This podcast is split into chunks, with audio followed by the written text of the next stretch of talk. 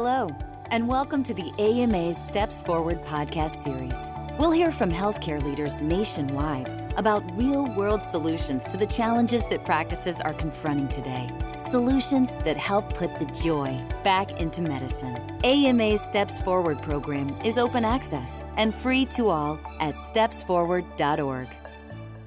Well, welcome to the AMA Steps Forward podcast. I'm Dr. Marie Brown, an internist here in Chicago, and I am joined today by Dr. Katie Duffy, the Chief Medical Officer at the LA LGBT Center. Welcome, Dr. Duffy, and thanks so much for taking the time out of your incredibly busy day. Of course. Thank you for having me. I love talking about this kind of thing. Well, we really appreciate it. So, could we start by having you tell us a little about little bit about yourself and the center? Sure. So I am I'm fairly new to the LA LGBT Center. I'm from Chicago originally, um, and I started here in January of 2020, so right before the pandemic. Um, I was the inaugural medical director for Audre Lorde program, and our Audre Lorde program is dedicated to those folks who have identified as a woman or a girl at any point on their journey. Um, in the LGBT health world, this is a population that often hasn't gotten the focus uh, of other groups, particularly with the HIV crisis. Um, so I was hired to to build that program, and then um, with the pandemic, um, you know, our focus shifted, and our CMO retired, and so now I've stepped into um, into that role. Um, but I'm a family I'm a family medicine uh, doctor by training. I've worked my whole career pretty much in LGBT health. So this is my professional home, and this is my the population um, that's most that's closest to my heart. Wonderful. And I should say that uh, when I introduce myself, that I use the pronouns she, hers, uh, which you. we yes. all hopefully at the end of this uh, podcast we will all begin to do if yes. we're not doing it already.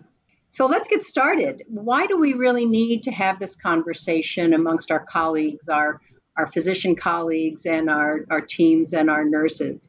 Is the current or the past experience of many of our patients in the LGBT community that different? Uh, do they have different insurance? Is there different socioeconomic challenges?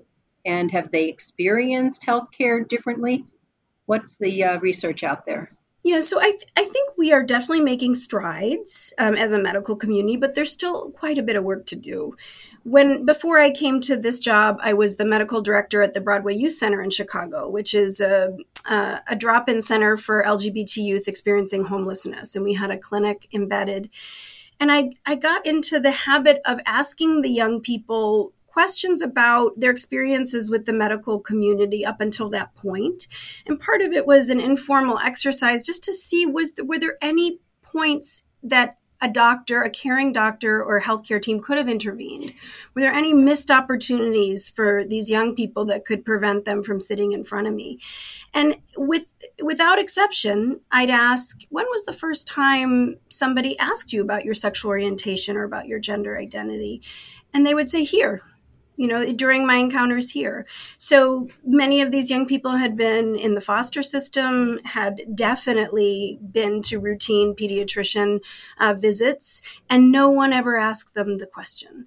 And that always struck with me that that are even though training is moving you know we're, we're now training medical students and residents about the importance both clinically um, and socially of asking taking a full sexual history and asking about um, questions of identity, it's still not making it into practice. And so, for LGBT folk who are who are trying to access care, there's the fear that either their presentation is going to be met with condemnation, disgust, or at best ignorance, so that people that they'll be ignored this part of their identity um, and and even in i think our most well meaning providers, that's still the case. So I think the younger people who are just emerging from training will tell you, yes, we got a lecture on on transgender people, we got a lecture on um, the sexual history, but we're missing that connection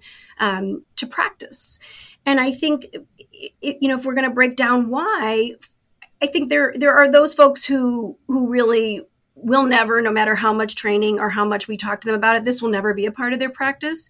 Um, for whatever reason, there's still quite a bit of homophobia, even in the medical world. So, so this isn't really for them because we don't want people accessing care from somebody who really is not willing um, to to consider these aspects. But for those people who are who really do want to better serve this population, I think are still having some discomfort. Um, and that's it's about fear you know it's about um, not it's about confusion and, and not having the confidence with language and not wanting to offend patients sitting in front of them. Um, i have my own story that i fall back on because it helps me empathize with providers who are um, new to this population. Um, and if you'll humor me i can i can tell you my own story um, but I'm a I'm a queer identified woman. I've been out since I was 18, and I went to medical school and did family medicine pretty much for the sole purpose of caring for LGBT people um, because of my own experiences coming of age, my own fears about disclosing to a doctor, um, and the shame that brought with it. So I did a track in residency that was HIV focused. I started uh, practicing with hormones, uh, providing hormones and gender affirming care in residency. My first job out of residency was Howard Brown, which is also an FQHC, like my clinic currently, that's dedicated to LGBT people. Um, but like all FQHCs, we're also assigned people through Medi-Cal or Medicaid. So some people who have no relationship with the LGBT community um, come to get care with us. And sometimes interactions with those folks can um, can be a little bit awkward. You know, they'll look around and look at the posters and say, "Oh, I see what's going on here. I see what this clinic is." Um, and I had a one patient during my first couple weeks there who was assigned to us through Medi-Cal. Um, the person was very masculine presenting, was wearing a, a religious necklace, um, and had a very complex history of um, diabetes, uncontrolled, and CHF. And I spent a lot of time on their medical history. I got their med rec done. Um, I delved into social history. They were getting divorced. They identified as heterosexual, hadn't started dating yet. Um, but it was a, it was a long visit, and I felt I got to know this patient. Um, they did disclose some depression symptoms. I did a PHQ-9. It showed that they, they were experiencing um, some mental health challenges. So as I left, after saying my goodbyes, I tapped them, the behavioral health consultant to come into the room and just explore a little bit more about these mental health issues. Behavioral health consultant was in there for almost an hour. And so she came out and eventually found me and she sat next to me and she put her hand on my shoulder and she said, So this patient made the appointment today to start hormones.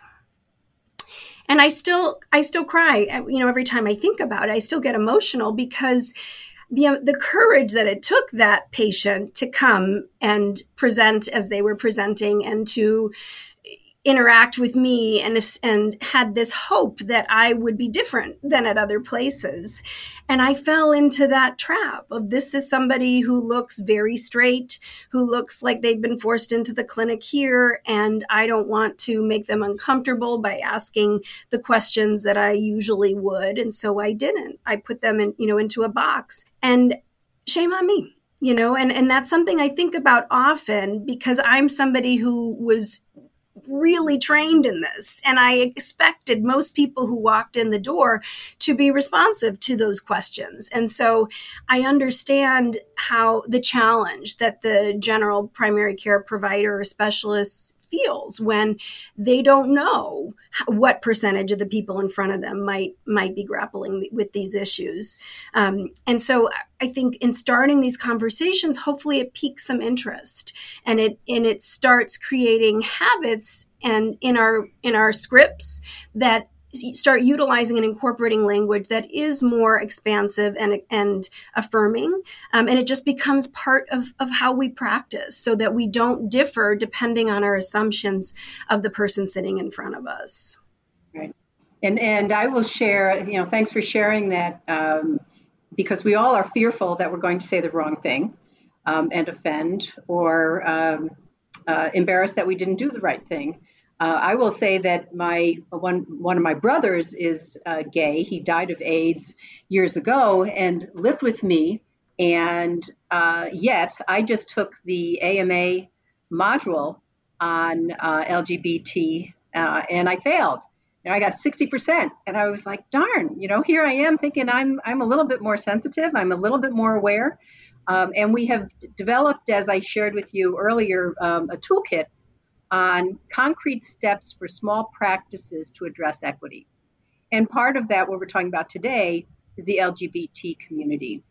Um, so, what are the do's and don'ts? So, for a physician who wants to do the right thing, doesn't have biases, but is unaware and unfamiliar, and not uh, has not had much experience, and certainly not any training or fellowship uh, in in the specific needs of this community. Uh, what are some of the do's and don'ts that somebody in our audience might be listening to who, who has a, a general practice? You know, I was an internist, so I saw the hypertension and the diabetes. It was not exclusively um, for this community. So, some of the do's and don'ts, and how do we create a safe and welcoming environment for all of our patients. Yeah. So I think the, the first tangible thing to do, particularly for providers who've been practicing for a while, is look at our scripts.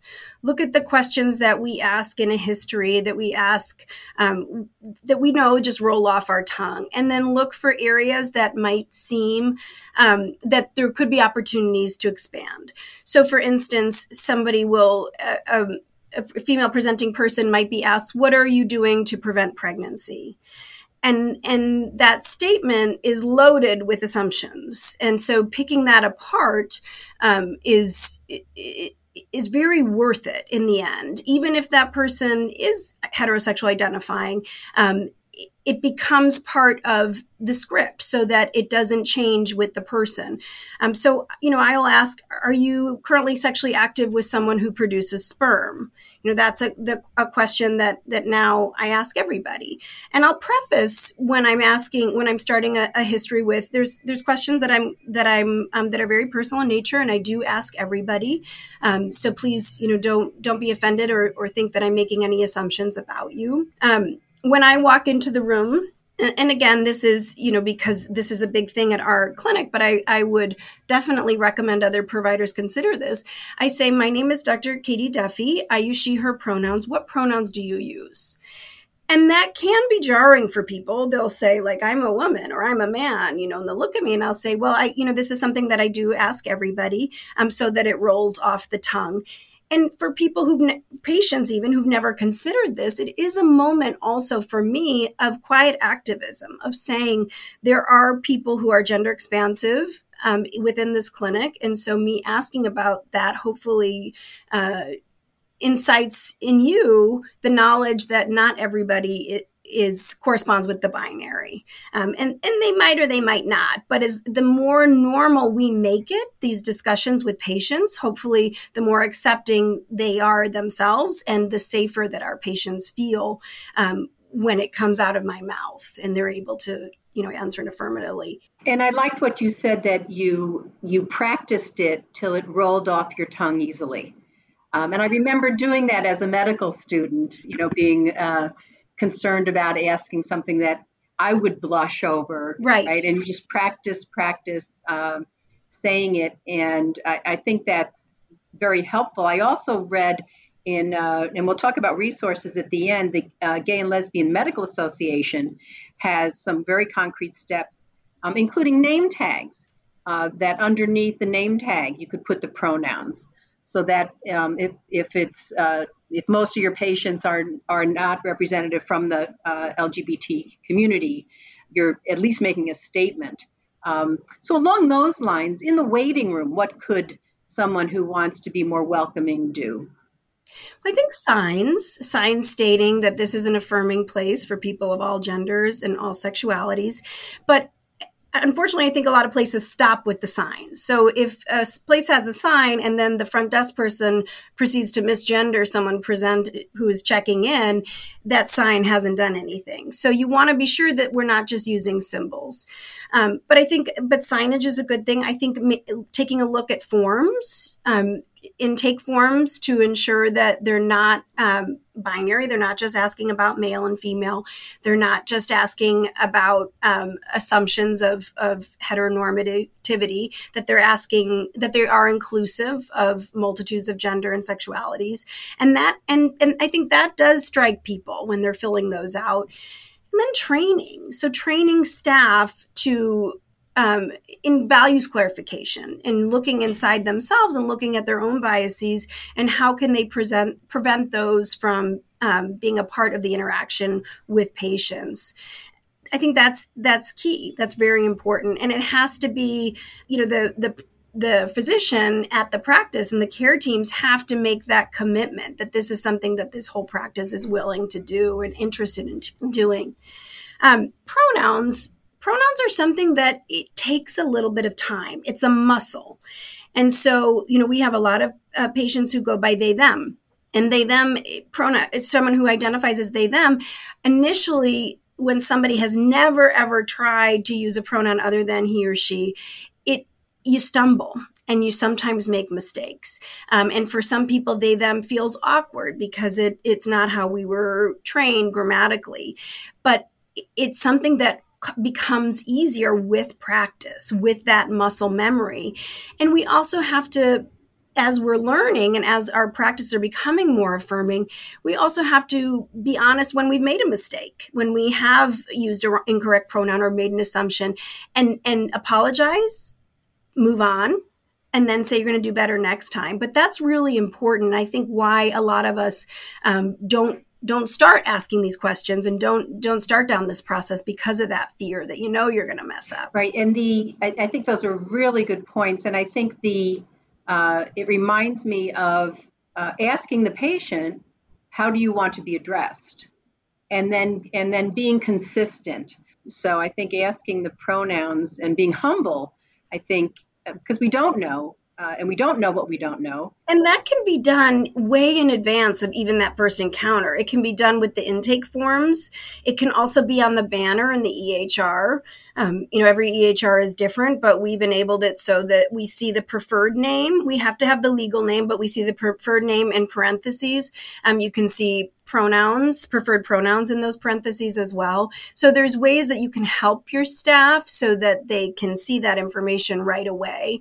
And and sometimes these things change for a person, their preferred name or their their pronouns. So it's still appropriate for the the physician and the provider to have the conversation, but as much as the practices systems can support this, you stand a better chance of succeeding.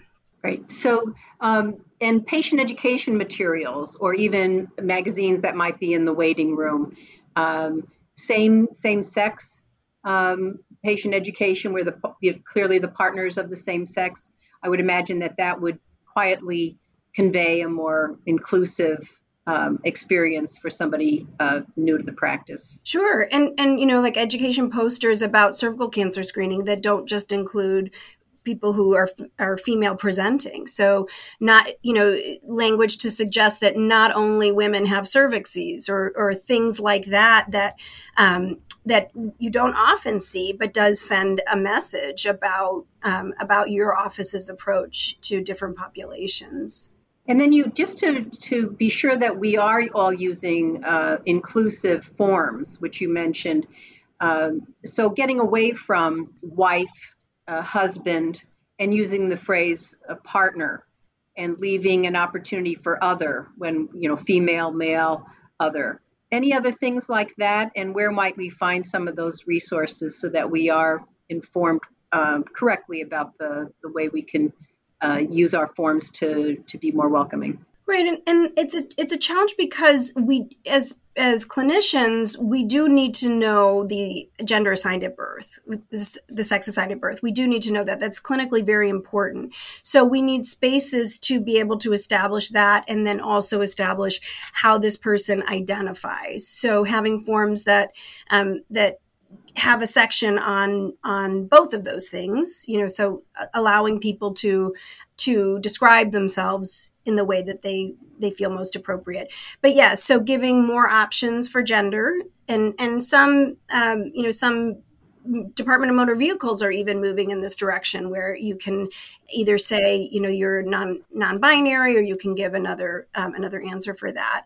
Partic- also with people who might be male identified and menstruate. So you want forms. You know, I know that sometimes there's intake forms for uh, for females, for males. You want to be sure that your forms open up to the possibility of lots of, of, people having experiences that aren't necessarily in line what you assume to be about a gender. And I guess that also refers back to uh, a uh, gender neutral uh, restrooms. Right. And that's and and you know sometimes that's an area where we get different kinds of feedback that some people want to have um, gendered some people want gender neutral um, i think that whatever you decide you want to be sure that people feel safe using the gender using the bathroom of the gender where they identify and having a gender neutral option um, even if you do have the other two can can provide that opportunity. So for people who are using a wheelchair they often will have um, you know a,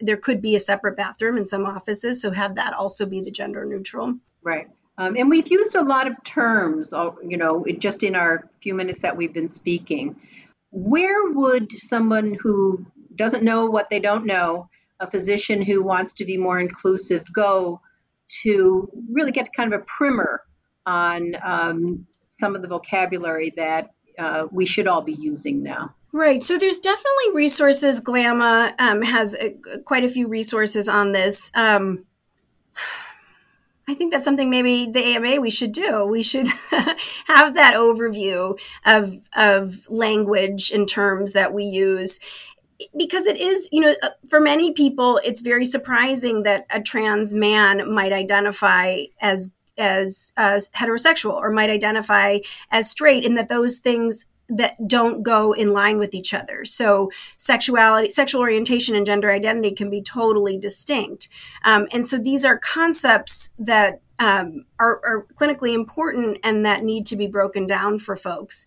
Um, I know there are toolkits out there. I'm but I know internally we do quite a bit of training with folks um, on the, all the modules with LGBT health, um, and it's it's definitely something I think that the mainstream medical organizations should be able to offer to their to their and I and I was I took the uh, the AMA um, LGBT medical uh, med ed module and it was helpful and you would get some um, understanding of uh, and learn more about the proper vocabulary and become more familiar with it. And you mentioned GLMA um, which is the Gay Lesbian Medical Association, which I found very easy to read and uh, very helpful for thinking about how to make my practice much more um, welcoming. And apparently, you they mentioned that you can uh, sign up in your local community so that someone can go online to find a practice. That's right. Yeah. So they they identify practices that uh, that patients can refer to to know that they are affirming and that it's a safe place to seek care. I, I think though that you know as physicians, I think we're perfectionists, right? And we're we want to be the best that we can be. Um, but I don't think somebody has to have mastered all of these modules before trying to broaden the you know their their focus at their office. I think the just e- even having a little bit of information and the best intention and the honesty is the absolute first step. If someone wanted to become you know a specialist to really carve out this this uh, for this population you know then they can advance. But but most providers can do small steps to make their offices and their own clinical care more lgbt friendly. We, we are seeing things change and um, we really need to provide that primary care right? So sometimes uh, what i read is it is it so that many uh, people in this community don't uh, get regular preventive services? Is that that's for sure correct. That you know the, the lgbt population we have our fair share of disproportionate health outcomes. Um, i think predominantly that that stems from often the trauma that people still carry with them during from the time that they were coming out or living in secret and what that process was coming out um, can cause a lot of damage that we carry with us as adults. And so we we can be um, have a lot of uh, complex psychosocial um, attributes that go along with our physical health. Also, though, delay in prevent in presenting for care because of the reasons that we talked about. This fear of having to disclose. How is the uh, physician going to respond? Um, and if you need screenings that don't align with how we assume a person's gender should be. So, like trans masculine folks who need cervical cancer screening, that's a population that is very likely going to not be screened because of the of the of the pain of the the trauma of having to go through that disclosure and then and then the speculum exam itself. So you'll find that there are um, that there are disparities in health outcomes based on that I would say most gay people, queer people, can give you a synopsis of a time where a healthcare professional really offended them. And that's unfortunate. That's very unfortunate. And that's why it's so important to have these places of safety. Well, that's why we appreciate you taking the time. But that also adds to, you know, we we physicians uh, can educate ourselves, and hopefully the audience taking time uh, listening to this will uh, become a bit more aware. But what about our staff? You know, we have medical assistants. They come from all walks of life. They may be, they may have negative feelings about this community. How do you train or engage your staff? Yeah, this is, you know, since we are the LGBT Center, this is something that we are very um, unapologetic about. That if somebody comes to work here, they need to be affirming and they need to use affirming language um, and they need to confront whatever biases they might have up to this point. So we have very intensive trainings um, during their, their first week of employment where they'll have discussions with folks who are trans identified and um, they'll have an a lecture or a, presentation on all the vast different presentations of gender identity and sexual orientation. Um, and so I think w- with us, we're unique in that sense. But I think with with practices that are serious about wanting to move towards um, being more inclusive and more affirming this is something that that should be a part of the onboarding process so looking at um, how staff patient facing staff might have to engage with their own um, internal biases. And that's not just about sexual orientation, it can definitely include larger topics. But I would encourage uh, practices to incorporate that kind of discussion in their onboarding and having um, a module or having at least a dedicated section on um, on this issue. Hopefully, the audience has. Uh learned a few ideas, and we can refer them to a couple of resources at GLMA. The Gay Lesbian Medical Association has a very nice primer that's open access, as is the uh, Ed Hub at the AMA. Any other um, last uh, suggestions or uh, anything else you'd like the audience to um, to take away? One area that I think is incredibly important when a primary care provider is um, is seeing folks with cervix and uteri is developing a practice of trauma informed pelvic care um, because there are folks who are lesbian identified who might never have had penetrative sex. There are lots of people in our community who've had a, a strong history of sexual trauma. Um, and I think this type of practice of, of trauma informed pelvic care goes beyond LGBT folks, but I think is intrinsic um, to the care of our population. So understanding that this kind of exam for us is clinical and we've done it lots and lots and lots of times but that's not the case for many people. And medical trauma is real and there are many people who can tell you stories of how it felt to have a speculum exam and how traumatic it felt and it felt like assault. And so part of what I am trying to do at our practice, but also talk about um, on a larger front is is how to undo that, how to stop medical trauma from happening within our clinics. You can tell a patient, walk a patient through what a speculum exam is, um, and they're brains understand, but their bodies sometimes don't. And so for providers to and physicians to, to connect with that and understand that that this interaction can have lasting effects. And so um, that being trauma informed, particularly about those sensitive exams, is really key um, to having a safe practice. Right. And I think that uh, making sure that the patient knows they have con- the control. Yeah. That at any point you want me to stop, we'll stop. Right. And I've had patients who've cried, who've gotten tearful when I've said that to them. You know that it, it, it this exam is uncomfortable, but it shouldn't be painful. If it's painful, you tell me. You know, and, and you have bodily autonomy during this whole process. If at any point you want to stop, then we stop. And I think using those words is is incredibly important. Not just thinking like, oh, my demeanor sends that message. I'm being kind, I'm speaking softly, but you need to say those words to somebody who's in a very vulnerable position um, sitting in front of you. And I think that could make the difference between are they going to delay this next screening or are they going to come because they, they have this memory of having a safe encounter. I'd also say, you know, we talked about this before about specialists. So yes we send a lot of our patients to get assessments from a specialist for whatever reason. Lots of things going on with patients. Um, and i can't tell you how many times our patients have had negative experiences and we're not specialists so i can't provide that care to this patient so it, it leaves us feeling fairly desperate that we're sending our patients out into this world and we can't ensure that they're going to be treated with respect, that their gender or sexuality isn't going to be called into question. And, and that's an area that I, I think needs quite a bit of work with specialist societies. So learning more about populations and how maybe hormones might or might not interact or affect a certain condition. Because we get a, back a lot of consult notes that say the person needs to go off hormones and that's it. And it's just untrue, number one, and it doesn't help us with the workup at all. So, you know, we're happy to partner with um, specialist groups or individual specialists in the community to talk with how um, these issues may or may not impact their overall health.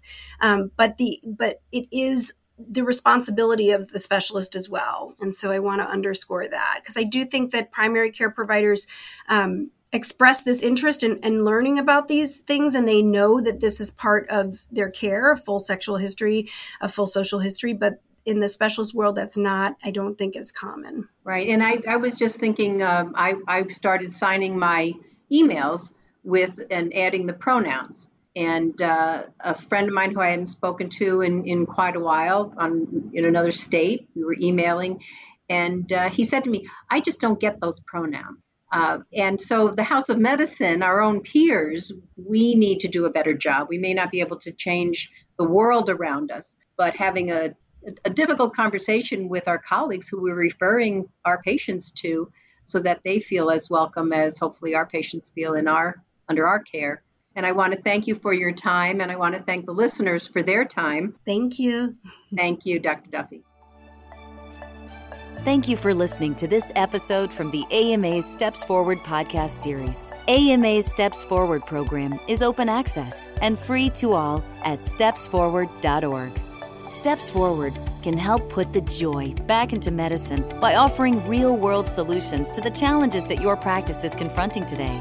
We look forward to you joining us next time on the AMA's Steps Forward podcast series. StepsForward.org.